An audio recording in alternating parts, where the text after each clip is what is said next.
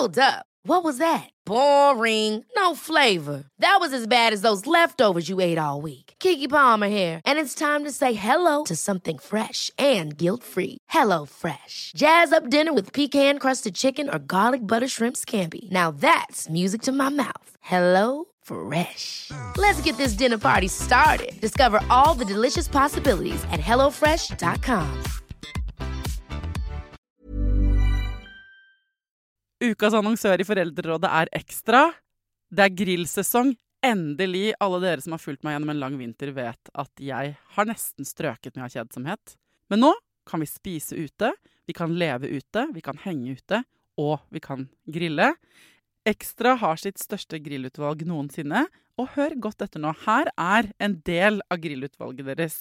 Habanero-pølser, salsiccia-pølser, black aged pepper-pølser, cheesy bacon-pølser, beefy burger, cheesy burger, skinny burger, big beefy gourmet-burger, fiskeburger med hvitløk, fiskeburger med baconrødbet og søtpotetburger, soppburger, barbecue grillfilet, svinenakke med oregano og tomat, urtemarinert fårefilet, brisket, eller brisket som det egentlig heter, T-bone steak, flank steak, tomahawk, laksefilet med pesto, laksefilet med sitron, scampi med hvitløk og urter, crispy fiskeburger med ost, kyllingfilet med sitron og urter, kylling overlår, gyros, kyllingspyd, smoke barbecue, lårfilet av kylling og entrecôte.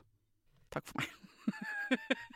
Dette er bare noen av produktene i Ekstra sitt største grillutvalg noensinne, og kommer bl.a. fra Norges mest prisvinnende grillserie, Grill Perfekt.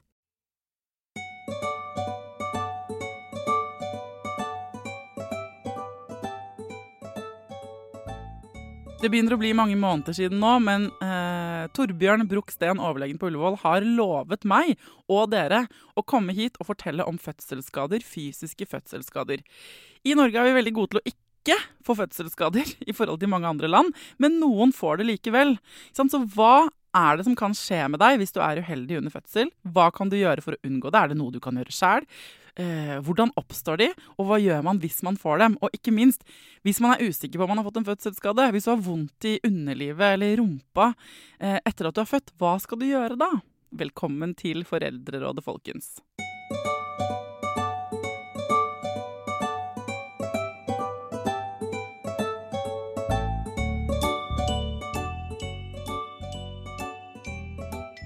Hjertelig velkommen tilbake til Foreldrerådet, Torbjørn Broksten, overlege, firebarnsfar, fødselslege på Ullevål. Hei. Hei! Vi ga hverandre en klem, vi. Så jeg håper Bent Høie hører på nå. Vi hører, jeg håper jo alltid at Bent Høie hører på når du er på besøk. Du er jo han som name-dropper han mest. Men altså, for vi er eh, begge litt sånn vaksinert, og nå tenker jeg at nå må bare samfunnet bare åpne opp, så vi kan møte hverandre og, og sånt igjen. Ja, eh, Du er her for å snakke om noe du har tisa i mange episoder at du skal komme og snakke om, og det er fødselsskader. Egentlig Ja. så har jeg på en måte ti temaer jeg trenger å prate med deg om, men la oss begynne med fødselsskader. Hva er en fødselsskade? Ok, så jeg har tenkt inn i hodet mitt før podkasten at la oss, la oss dele det opp i to. Eh, fordi at eh, livet består av mye, og det er fysiske og psykiske skader. Eh, og som sikkert mange av dere lyttere vet, og i hvert fall du, Tebet, så er dette her med den psykiske biten sånn utrolig viktig for meg. Eller den mentale skadene, hva det, hva som, hva det drar videre med i livet. Eh, men, men la oss ta liksom de enkle skadene først, da.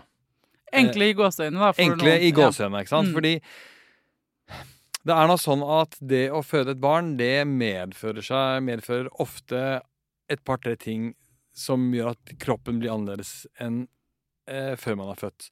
Og ikke sånn veldig mye annerledes, eh, men, men av og til litt. Eh, og jeg sitter og jobber litt på, på kveldene på en privatklinikk, og da er det mange damer som kommer for å ta, be meg ta en titt og se om det ser normalt ut etter en fødsel. Og det gjør det nesten alltid, selv de som har sydd en del. Men det er jo vanlig at man må sy. Ja, altså normal Det som blir spørsmålet da, hva er normalen? Ikke For den er jo ganske tydeligvis raus, på en måte. Nemlig. Og det som er normalen, er at for førstegangsfødende, da. Flergangsfødende så er ting ofte mye enklere, og det er mye mindre risiko for skader. Men når en kvinne har født, så er det ofte at hun refererer til at eh, hvor mye revnet du Veldig dårlig ord, forresten. Revning er veldig ubehagelig ord, men hvor mye måtte du sy i etterkant? Og da kan jeg si med en gang til de som hører på, at selv om du føler at du måtte sy en del i etterkant, så blir det der helt utrolig fantastisk bra. Og det opplever jeg nå når jeg ser på disse kvinnene på min klinikk, at eh, wow, du har blitt sydd i tre kvarter. Går ikke an å se at du har født en gang omtrent. Det blir veldig bra.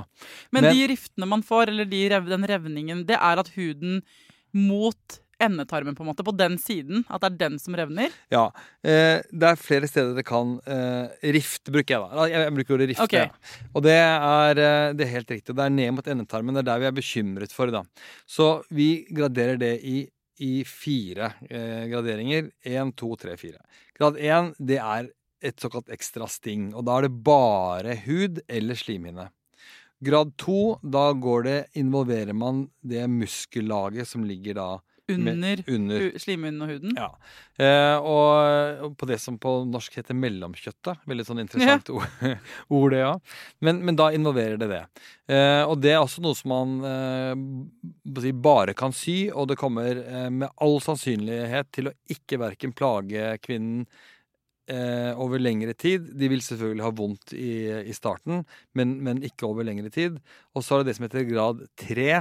Og det er det alle frykter. Og fire er heldigvis veldig sjelden. Men grad tre, da involverer det lukkemuskelen i, rundt, uh, rundt uh, Altså at riften er La oss bare snakke helt grafisk. Fordi når, når episoden heter fødselsskader, så tenker jeg da har du bare da fått den trigger warningen du trenger. Ja, ja. Men er det sånn at du da fra, måte, at det er på utsiden? Altså sånn, når, Hvis jeg, du ser på et underliv, så er det liksom på hvis det omgår lukk Jeg skjønner ikke hvordan det fungerer. Er det liksom fra skjeden og ned? Mm. Ja. Så da, og, da, og da kan riften bli eh, Altså, da blir den ganske dyp, da. Så da, da, blir det som om man tegner en strek som på en måte bare fortsetter og fortsetter helt til man kommer til endetarmsåpningen. Ja, At man nesten har laget ett hull.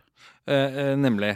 Og hvis det er grad fire, så er det ett hull, faktisk. Da kan man ta, da en, da kan man ta en finger fra vagina og kommer helt ned til eh, Det er så sjelden, det. Åh, nå fikk jeg sånn strammet hele underlivsmuskulaturen min. Men, men bare til de, de dere som hører på nå, vi skal liksom vi, vi, vi skal hente oss inn her. Ja, Sånn at- ja, sånn men vi trenger skal- dette oversiktsbildet. Og, og så er det da 3A og B. Det er bare, vi bare deler opp i det. Og 3A det betyr at vi kan se lukkemuskelen, og at det er noen fiber. Og 3B da er mer enn halvparten gått. Og det er jo det kvinner frykter. Og her kommer det en gladmelding med en gang. Ja. Eh, når jeg begynte i faget, så var det vanlig å si at alle legeforløsninger innebar rundt 5% sjanse for omtrent en sånn rift. 5 For le- Det er mange, og lege... Altså, mange. Legeforløsninger Men er legeforløsningen er jo de hvor man må tilkalle lege. Ja. Ja. Og da tenker jeg at hvis jeg hadde ligget og født, og så hadde en lege kommet og hadde tenkt shit, nå er jeg plutselig liksom 5% hva vil det si? Det er jo det er 1 av 20. Det er, plutselig er det en del, da. Eh, og så var det vanlig å si at under 3 det er et godt tall hos, hos jordmødre. Grunnen til at legene får flere rifter enn jordmødre, er at vi, når vi kommer, så må ungen litt raskere ut. Jeg skal forklare litt hvor, hva som skjer da. Men så kommer det noen finske leger og sier hva i all verden er det dere holder på med? I Finland, som er jo nabolandet vårt, tross alt, så er vi under 1% på alle. Oi. Og så er det sånn Ja, men det er jo utrolig mye mindre. Og så sier disse finske legene at kan ikke vi gjøre noe prosjekt og se hva som skjer? da? Kan ikke vi få en fokus på dette i Norge? Kan vi ikke begynne med noe som kan hindre dette? For det kan hindres. Og så er det sånn Ja, men det vil vi jo. Hvis dere er bedre enn oss, vil vi gjøre det her. Ja. Og så gjorde vi det. Og nå ligger vi juggu meg best i verden. Altså, eh, flere sykehus i Norge er bedre enn Finland. Men hva var det dere gjorde, da? Ja. Takk som spør. det kalles støtteteknikk. Og det, det vi faktisk gjør, er to vesentlige ting. Og Jeg nevnte en gang før i en episode om sånn styrtfødsel. Ja, den heter Føde på farten. Veldig kul episode. Og det, nemlig, og det handler om to ting. Det ene er å bremse farten. Så hvis, eh, hvis eh, noen av dere ser for dere at dere har noe plast foran dere, noe, en, plast, en liten tynn plastpose eller Gladpack eller hva som helst, og dere strekker den, så kan dere strekke den kjempelangt. Så hvis de strekker den langsomt, så, så strekker den seg Og det er jo Jeg, jeg slutter aldri å bli fascinert av fødsel. Det blir sånn Wow! Nå kommer hele det hodet ut der. Ja. Og hvordan vevet bare liksom Ja, her er det plass. Ja.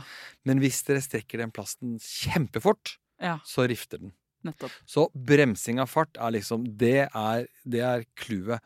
Holde igjen. Og det er derfor legene har litt flere rifter.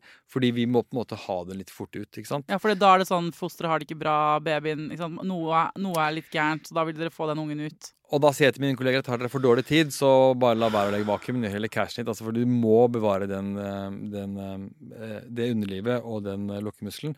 Og så er det en ting til. Vi har en sånn spesiell måte å holde hendene våre på, som gjør at vi støtter vevet, og så løfter vi nesa og haken opp. Det er litt teknisk, men basically så er det det er det suksesskriteriet vårt. Og en ting til som er viktig, det er også å fokusere på kvinnen, se på henne og lage en sånn kommunikasjon så hun skjønner deg. Og så kommer dette her med hundepust inn. Det er kvinnens jobb. Ja. Så jeg sier til kvinnen, når jeg gjør sånn, så skal hun gjøre det samme. Eh, og, og, og det er liksom Det er, Det er for, å, for dere som ikke har født, eller som ikke, hvor det går litt fort i svingene her, det er jo den derre Grunnen til det er fordi når du ligger i det presset, så kroppen din vil bare presse. Men hvis du klarer å bare ikke For husker Mamma sa dette her til meg når jeg skulle føde. sa hun, eh, Prøv å høre på dem. Be dem si fra når du ikke må presse. Ja. Fordi hvis du klarer å holde han litt på tampen, og jordmor sier at det er ok, og sånn, og be jordmor si fra, så kan man lære den der som man også har sett på film, sånn at man Ja. puster. Og det er helt jævlig, for da er det spennet altså Det kan være veldig eh, ekstremt, for det spenner ned i kroppen. Du føler at du holder på å revne i to, eller Ja, ja, ja. sprenges. Og da er det liksom nettopp å gi vevet den der ene ekstra rien hvor ikke du kjører full press på alle rier, men holder litt igjen, da. Ja, og det er akkurat det. Og eh, en, eh, Sigrid Bonde Tusvik har snakket mye om dette, for hun har fått en sånn rift. ikke sant? Og har vært veldig åpen på det. Og så har hun vært litt sånn Og det var bare min feil. Det er det hun spiller ut. Så tenker jeg eh, Jeg skjønner hva hun sier, fordi hun presset som bare F når de sa ikke trykk. ikke sant? Mm. Men det er allikevel vår jobb som fødselsleger og jordmødre å faktisk holde igjen, da. Og liksom si til liksom Sigrid og alle dere andre Nei, ikke trykk. Ikke sant? Eh, uh, men, men, men vi gjør det veldig mye bedre. Men vi er aldri på null. Nei. Og, eh, og jeg minner om at det er liksom bare en måned siden jeg dessverre fikk en rift. Og da har det vært seks år siden sist, og jeg gikk hjem og var helt knust i etterkant. Ja, hvilken gradering? Nei, det var en sånn 3B-rift, da. Ja. Og så øh, Og det var fordi at jeg kom inn liksom kjempesent. En uh, assistentlege hadde ikke fått ungen ut, og jeg måtte liksom få det her til. Og så fikk jeg det til. Og så sier kona mi ikke depp så fælt, du fikk i hvert fall ungen ut, da. Ikke sant? Mm. Slapp keisersnitt og så. Og det er i og for seg riktig. Eh, Men for den kvinnen er det jo helt forferdelig. Helt forferdelig. Men hva gjorde vi da? Jo, da, da tok vi henne på operasjonsstuen. Og det er det man gjør. Så de som får disse riftene? De, ligger, de ligger på en prosent pluss minus, så det er ikke null. De tar vi på operasjonsstuen, og så har vi god bedøvelse, så bruker vi god tid, og så syr vi hver lille fiber sammen. Mm. Slik at om du så får en sånn rift, eller du får den derre at det er liksom blitt ett hull, og vi bruker den timen eller hva det er på å så sy alle disse fibrene sammen, så går dette bra. Ja. Ikke sant? Sånn at det, de som hører på episoden, tenker OK, eh, for meg er liksom 5% koko, 1% er også helt crazy. Jeg vil ha keisersnitt. Så nei, nei, nei, nei, nei. Sjansen er ekstremt liten, men hvis den skulle hende, så går dette bra. Vi syr det her veldig godt sammen. Eh, Er det noen andre fødselsskader som kan skje som ikke er akkurat i det kjøtt... Altså ikke det psykiske, men mer sånn fysiske, men som ikke handler om mellomkjøtt? Ja, altså um, Det er egentlig ikke så veldig mye. Eh, men eh, det går også an å få en rift litt dypere inn. Det kan man sy ganske greit. Og så, har jeg eh, en del eksempler på Apropos føde i farta. Så har jeg liksom, Jeg lærer noe hele tiden. ikke sant? Så har jeg en del eksempler på at de som har født ekstremt fort, de kan få sånn framoverrulling av vaginalveggen. Det som kalles descens. Det betyr Er det samme som prolaps? Prolaps, ja. Ja. Det betyr ikke at eh, alle dere som er født, skal nå liksom ta dere, se på dere selv nedentil når dere bøyer og ser Oi, her ser jeg litt, litt av vagina. Jeg har dissens. Nei, nei, nei.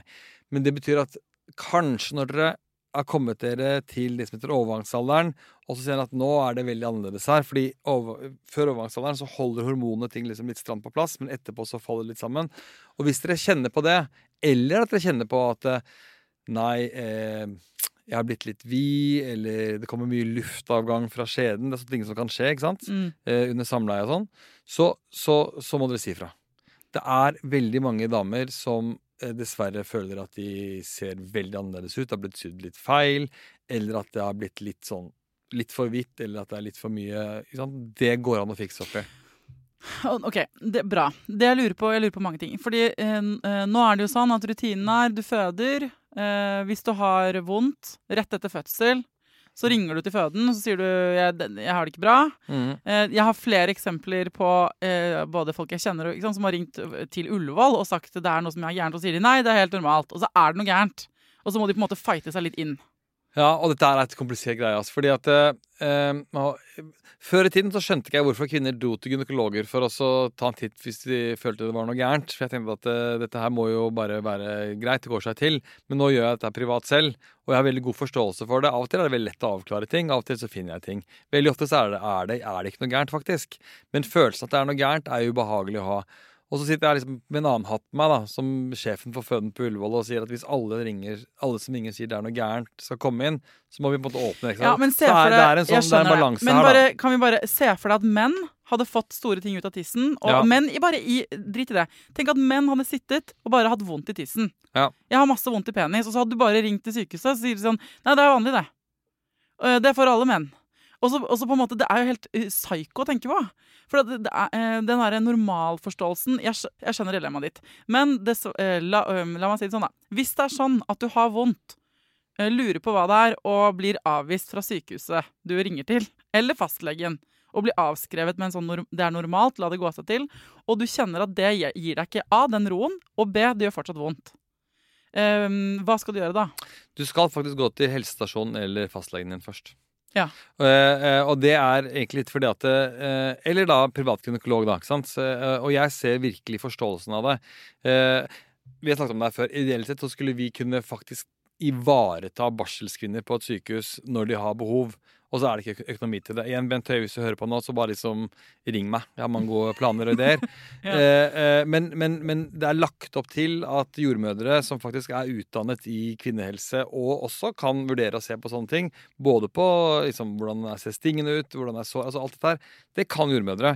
Slik at helsestasjonen har de og kan gjøre vurderinger der. Og så er fastleger er det ganske mange som kan også. Og da blir du henvist videre, selvfølgelig, hvis det er noe. Så det er det liksom veien å gå, såkalt primærhelsetjeneste. Ja, og det tenker jeg sånn, fordi vi alltid, du og jeg, Torbjørn, havner inne i Bent Høieland og politikk og hvordan ting burde vært og sånn. Så lurer jeg på om vi bare skal prøve nå, for en gangs skyld, å bare holde oss til sånn ren folkeopplysning. Fordi en del av meg har lyst til å få deg til å sitte og svare på vegne av Ullevål, og en annen del har bare lyst til å bruke din spisskompetanse til at kvinner over det ganske land bare skal bli tryggere på sin kropp. Ja. Ikke sant? Og jeg tenker Hvis vi går det siste sporet der nå, og bare Hvis man blir sydd under fødsel, og så har man eh, Man, man får ikke alltid med, til med med seg hvor mye det er, fordi Mm.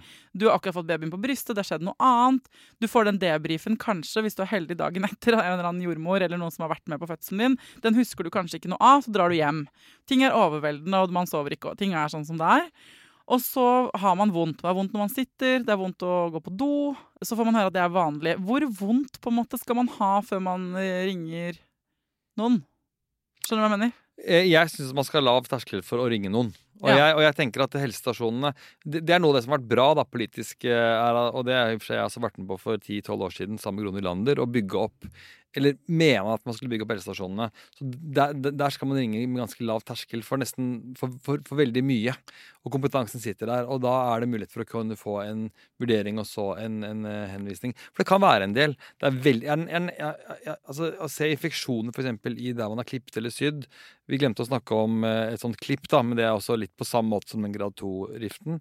Det å se infeksjoner der har jeg sett mm, etter snart 20 år på Ullevål på type én hånd, så det er ekstremt sjelden.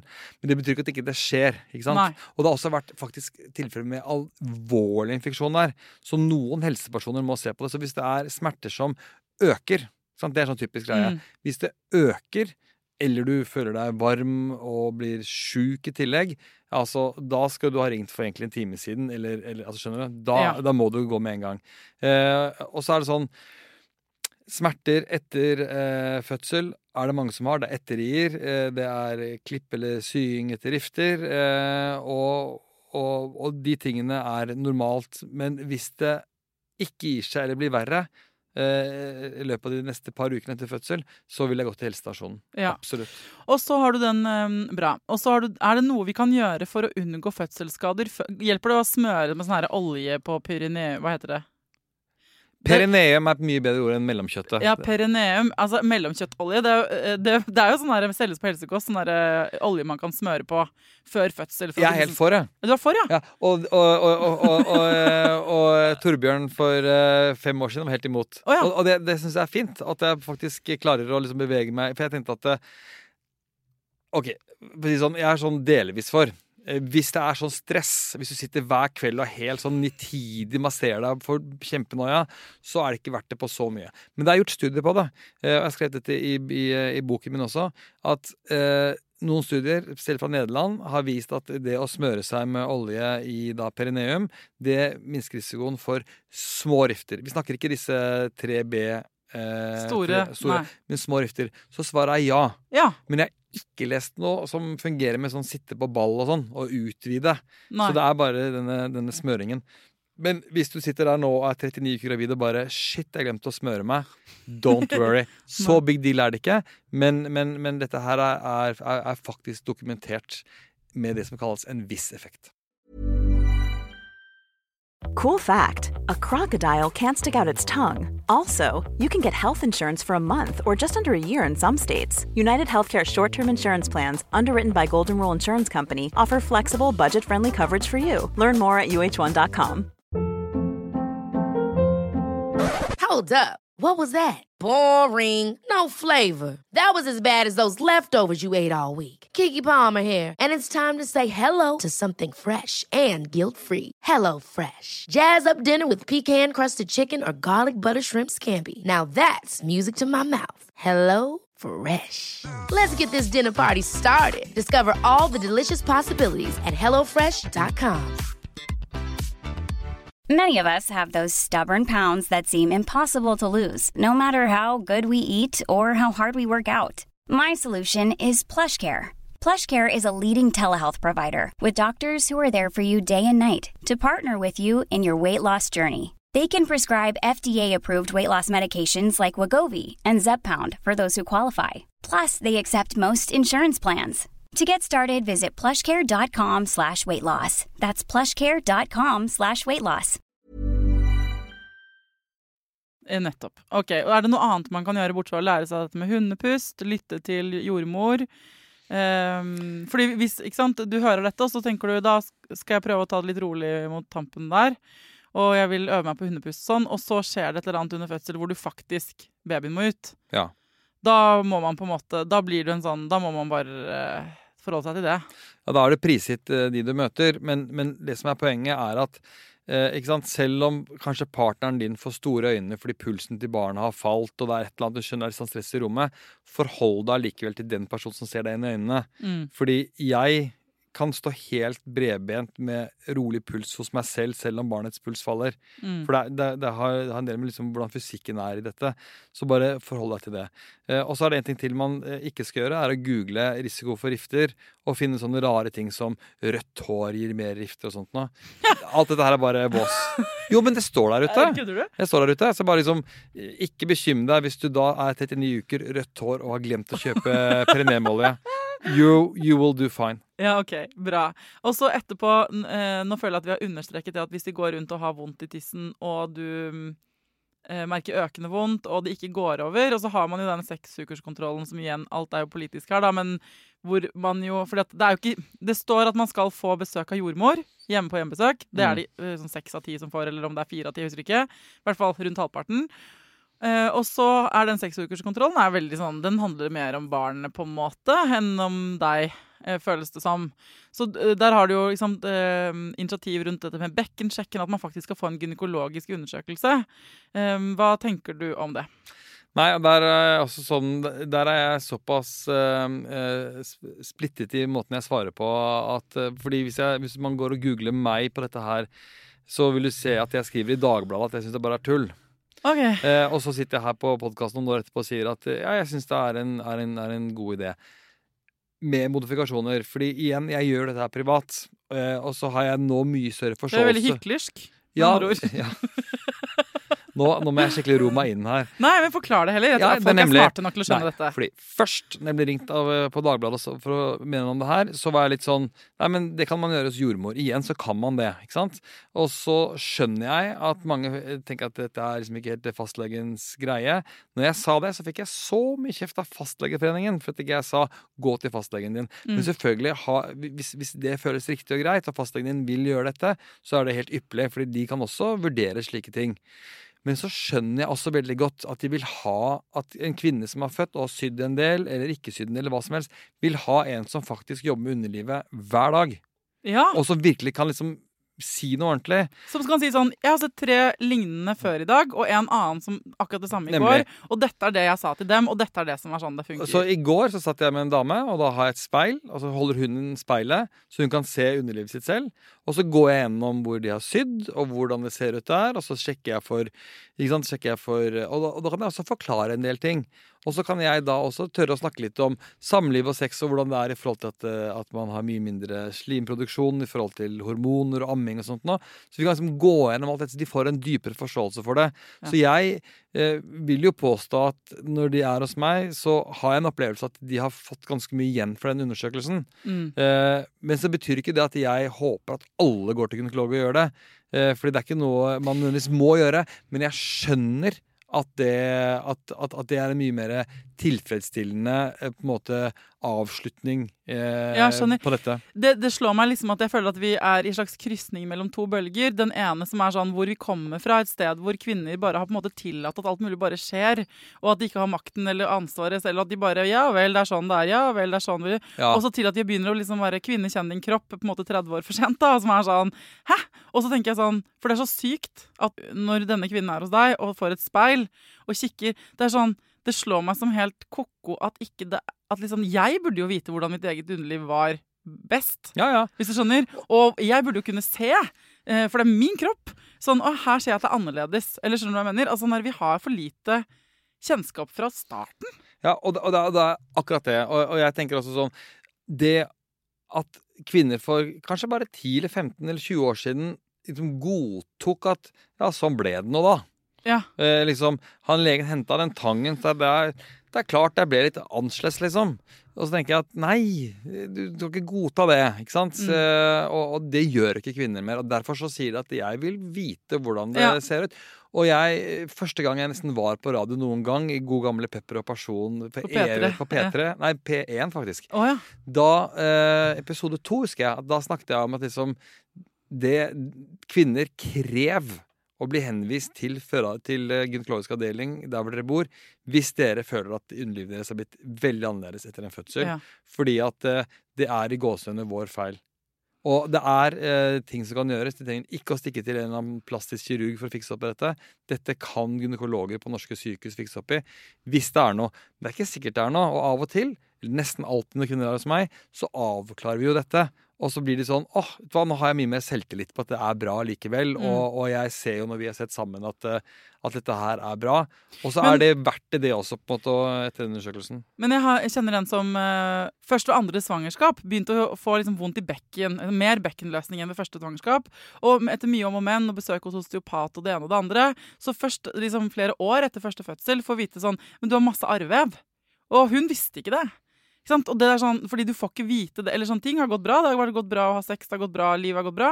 Og så ved andre svangerskap igjen, når på en måte den samme området, livmor belastes, ikke sant? eh, bindevev i, bekkenmuskulatur, alt det, så blir det liksom skeivt fordi det arrvevet strammer på den ene siden. Men dette har vi ikke noen forutsetning til å vite om. Og det? På den ene siden så kan man si sånn, ja, det er normalt, det å være at det er Men samtidig så er det liksom litt rart. Mm. Og det, du sier nå, det er litt rart. Det, det klarer ikke jeg helt å få i hodet heller. ikke sant? Men, men det som er tilfellet, at liksom den følelsen kvinnen har, og hvordan hun har det, det er, det er sant. Så må man gå ut fra det. Altså, Mm. At osteopaten legger skyld på at det er noen arrvev som har uh, blitt annerledes i neste svangerskap. og sånt, nå, så at jeg som i gåsehudene skolemedisiner ikke helt skjønner hva han mener. Poenget er ikke så viktig. Nei. Det viktige er at kvinnen har den opplevelsen og følelsen. Ja. Uh, og, det, og, det er, um, og det er også veldig viktig. Vi har noen flere sånne uh, komplikasjoner. Så hvis vi kan godt Ja, ta ja, gjerne flere komplikasjoner. Bring it on. Det en del kvinner uh, opplever også, er ordentlig vondt i rumpa etter fødsel. Ja. Og da mener jeg ikke rumpa i forhold til riften, men liksom rumpa i forhold til hva man sitter på. Og, og, og her er også interessant, da, fordi det er veldig mange da opplever at de har fått da en knekk på halebenet. Og så får de høre det. Og da har jeg tenkt lenge Hvis du ser på en sånn eh, anatomiskjelett som står på medisinsk Så er det, er det en bøyle i den der halebenet. Det er jo et ledd. Det er et veldig rart lite ben, egentlig. Det er et veldig rart ben. Og den er bøyelig, eh, slik at du får ikke nødvendigvis et knekk på halebenet, men du kan få at det benet har, har liksom stilt seg litt feil. Ja. Så jeg hadde en lang diskusjon med noen eh, eh, fysioterapeuter i eh, Amsterdam for en del år tilbake. Og de var sånn Hæ? Alle som har vondt i rumpa etter de har født, de må jo komme seg til en bekkenfysioterapeut. For de kan faktisk gå inn og rette på det benet. Åh. Så hvis vi liksom klarer å få kvinner som nå sitter her og bare 'Å ja, jeg har hatt vondt i rumpa siden jeg fødte'. Gå, og, gå til fysioterapeut. Men bekkenfysioterapeut er de som kan det. For her er det også mulige, mulige ting å gjøre. For jeg har ganske mange kvinner som kommer til meg fødsel nummer to var sånn Ja, siden jeg fødte første barn, så er det vondt i rumpa, liksom. Ja, det her, ikke sant? For både med rifter og med dette med arrvev og dette med ikke sant? Alt dette her bunner i egentlig en hovedting. Hvis du går rundt og har vondt i tissen og ikke vet hvorfor, og, det ikke, og, du, og du liksom så, Eller rumpa. Eller noe som helst sted. Så må du få det sjekket ut. Ja. Ikke sant? Og, om, eh, og, og det skal ikke være sånn at Ja, men eh, da Rett etter fødsel, hvis du akkurat har blitt sydd, så er det de færreste tenker Hæ, men hvorfor gjør det vondt, da? Det er veldig naturlig. Du har blitt sydd, du har et sår, det må få gro. Men hvis du over tid går rundt og ikke føler at, altså føler at livskvaliteten din blir påvirket på den ene eller den andre måten, så er det på en måte Da har du en slags meldeplikt. Eller sånn Det, kommer jo ingen og banker på og sier sånn Hvordan står det til med din rumpe? Dessverre. Ikke sant? Og så er, det, så er det mange som tenker at ja, men sånn er det bare. Og jeg tror også at generasjonen nå, i forhold til generasjonen, si min generasjon, når kona mi fødte, og ikke minst de før der igjen, er litt mer sånn Vil ikke ha det sånn. Ikke sant? Og, og, da, og nå er det sikkert mange som hører på som tenker nei, stemmer det, jeg vil ikke ha det sånn. Og så Mm. går man og, og, og gjør noe med det. Ja, jeg, altså, du har jo et barn som er yngre enn mitt, så jeg fødte jo for Det er jo ti år siden jeg fødte. Mm. Og jeg husker jo sånn eh, jeg, jeg tror jeg ble sydd litt. Altså, Jeg har ikke noe forhold til det. Men det er jo også på en måte Det er jo ikke noe eh, farlig heller. Eller det har gått helt fint. Ja, ja. Det har gått kjempefint. Og, og, Og stort sett er det det som er poenget. Stort sett så går det helt fint. Og da må vi bare liksom få lov til å lande en gang for alle. De aller fleste kommer inn, de føder et barn, og de går ut uten komplikasjoner. Det er de aller fleste. Og så er det noen hvor det sitter litt igjen. Jeg har bare en liten ting til jeg vil bare komme med. Sånn Selvfølgelig. Gå for det. Gå for det. Fordi det er en del kvinner som også føler at de får lekkasje. Eh, At de tisser på seg. tisser på seg. Og det kan også være kvinner som føler at de får lekkasje analt, eller at de promper uten at de eh, ønsker det. Og, eh, så er det noen som merker at føleligheten, eller at man man liksom eh, kjenner på seg selv i underlivet, så er det veldig numment hele tiden. Her er det ting som, som sannsynligvis går tilbake. Eh, med Hvor lenge etter fødsel snakker vi om nå? Og nå snakker vi om eh, Det kan gå alt fra noen dager til til og med måneder. Ja. Fordi du har en nerve som går gjennom eh, det som kalles fødselskanalen når vi føder med en vagina ellers, som heter pudendalnerven. Så hvis man går nå på Google og googler inn pudendalnerve, så ser man hvor den jobber. Den jobber på lukkemusklene rundt eh, anus og lukkemusklene rundt urinrørsåpningen, og den går på føleligheten ved klitoris osv. Så, videre. ja. så mange av disse tingene her, de går tilbake. Eh, sånn at ikke bli stressa hvis dere liksom eh, ikke klarer å holde på urin, eh, eller at dere liksom oi, promper litt mye etter fødsel. Sånn. Alt det er normalt. Og så er det noen da som er sånn Ja, men etter jeg fødte barna mine, så tisser jeg på meg. Jeg kan ikke hoppe på trampoline uten å tisse på meg. Det er det mange som eh, sier. Nemlig. Og, og, og det er jo kjipt. Ikke at det er så viktig å hoppe på trampoline nødvendigvis, men det er bare en indikasjon på at Jo, du men tisser på deg. eh, trampoline, løpe til bussen, sex, eh, le, Nysing. nyse Altså you name it. Her er det flere ting å si. Nummer én så er dette her kvinner som opplever også hvis de gjør keisersnitt. Så det er ikke det at man må liksom Jeg vil aldri føde, for da kan man tisse på meg. Men det er klart at noen har det sånn. Og det er kjipt. Og det går an å gjøre noe med. Ja. Eh, Og det fins flere forskjellige metoder, og så er det sikkert noen som hører på nå som sier at ja, men hvis du anbefaler sånn TVT, så jeg googler meg fram til at det er ikke bra. Hva er TVT? Det er en sånn liten operasjon hvor man løfter opp Operasjon? Eh, operasjon, ja. Så det går an å operere og for å løfte opp urinrøret for å ha mindre lekkasje. Det fins andre metoder nå om dagen også som vi gjør. Eh, og det finnes eh, slik at hvis du har dette problemet, og du er lei deg for det, så også snakk med en gynekolog. Ja, Nå hoppet du rett til operasjon, men det fins jo liksom eh, Jeg har laget en episode som heter Inkontinens, forresten, som handler om dette her spesifikt. Fordi det jeg har hørt, er at det er mye sånn muskulære øvelser man kan gjøre før man opererer noe, da. Det er helt riktig, og det er typisk meg som kirurg, liksom. Eh, Det, det, det, det, er Nesten alt er bedre før kniven kommer på bordet. Ja, Sånn at eh, Som jeg eh, Så knipeøvelser og alt sånt nå.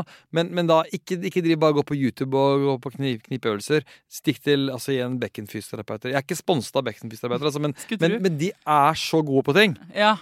ja, men bra. Elsker dem.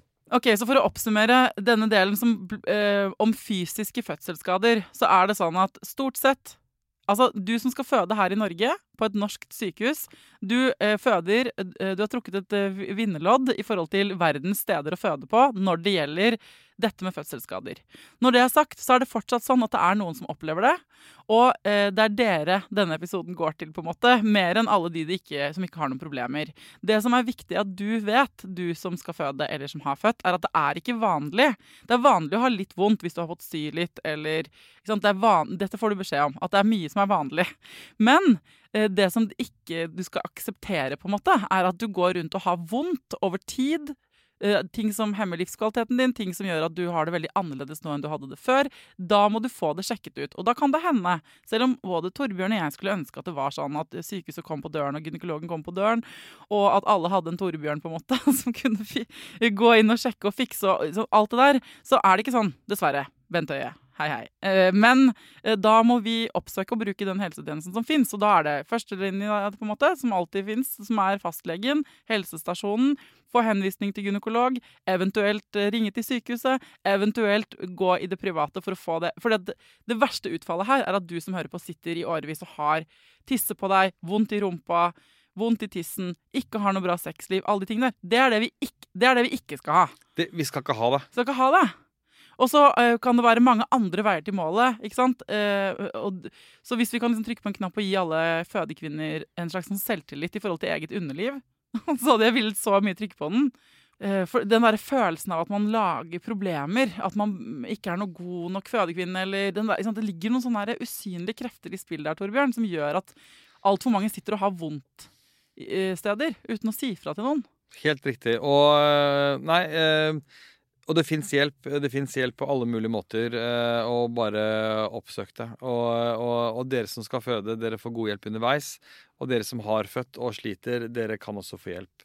Eh, og dere skal ikke godta så inderlig vel, osv. Det Enig i den urett som rammer deg selv. Det er, i dette selv. det er riktig. Ok, Tusen takk for at du kom tilbake, Torbjørn. Jeg har savna deg. I like måte.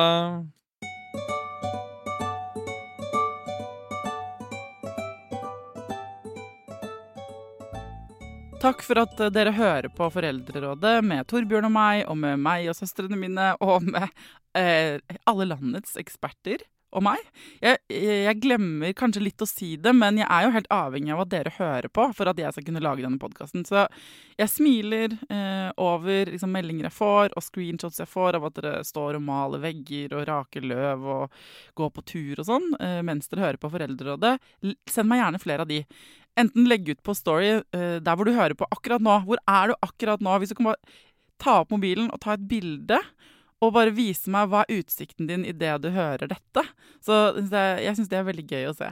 Så kan du sende det til meg på Foreldrerådet på Instagram, eller legge det ut på storyen din på Instagram og tagge Foreldrerådet, så ser jeg det. Jeg syns det er veldig, veldig kult. For er koselig på meg å tenke på at jeg er inni ørene deres mens dere gjør helt andre ting ute i livene deres. Det er veldig koselig. ok. Send meg flere tips til temaer hvis det er sånn at du ikke har fått svar på Instagram-meldingen din eller eh, mailen din, eller mot formodning har sendt inn et tematips som jeg ikke har respondert på, så er det fordi jeg jobber ganske hardt med å svare alle, og så er det noe som glipper. Noen ganger så har Instagram gjemt meldingene langt nede i en innboks jeg ikke får tak i. Jeg er ikke god nok på det, kanskje, men jeg gjør så godt jeg kan. Men da oppfordrer jeg deg til å mase. Send én melding til. Jeg blir ikke sur, jeg blir bare glad for at du minner meg på det. OK? Eh, Til neste gang, ta vare på deg sjæl, ta vare på ungen din, og lykke til.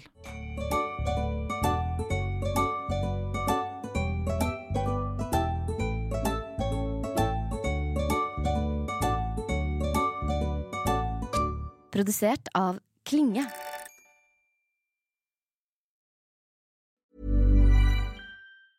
Ever catch yourself eating the same flavorless dinner three days in a row? Dreaming of something better? Well, HelloFresh is your guilt-free dream come true, baby. It's me, Kiki Palmer.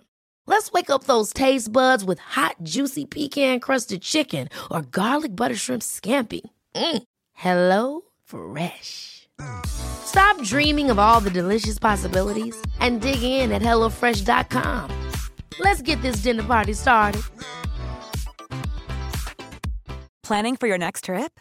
Elevate your travel style with Quince. Quince has all the jet setting essentials you'll want for your next getaway, like European linen, premium luggage options, buttery soft Italian leather bags, and so much more. And is all priced at 50 to 80% less than similar brands. Plus, Quince only works with factories that use safe and ethical manufacturing practices. Pack your bags with high-quality essentials you'll be wearing for vacations to come with Quince. Go to quince.com/pack for free shipping and 365-day returns.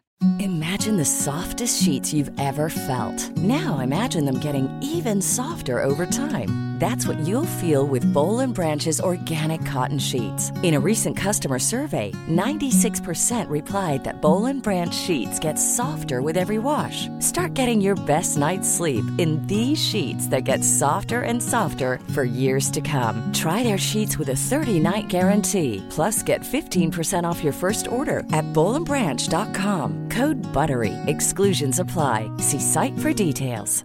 Hi, I'm Daniel, founder of Pretty Litter. Did you know cats tend to hide symptoms of sickness and pain? I learned this the hard way after losing my cat, Gingy. So I created Pretty Litter, a health monitoring litter that helps detect early signs of illness by changing colors, saving you money and potentially your cat's life. Pretty Litter is veterinarian developed, and it's the easiest way to keep tabs on your fur baby's health right at home. Go to prettylitter.com and use code ACAST for 20% off your first order and a free cat toy. Terms and conditions apply. See site for details.